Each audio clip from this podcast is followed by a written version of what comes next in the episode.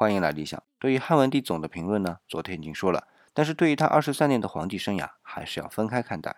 前半段一直到刘长死于雍县啊，还是处于加强统治的阶段。虽然也有对子民的仁慈，但是对于王后的仁慈有相当大程度的表演成分，毕竟是威胁到他的地位嘛。那等到最后一位能够威胁他的地位的刘长去世，汉文帝的工作重心就完全转移到了真正的治理上。这个时候，包括经济、法律，特别是农业生产，成为他的工作重心。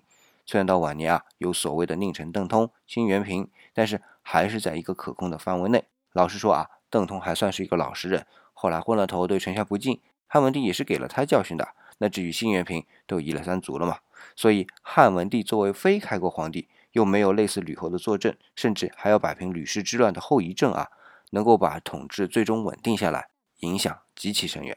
好了，这个系列就暂告一个段落，感谢您对这一百期节目的捧场。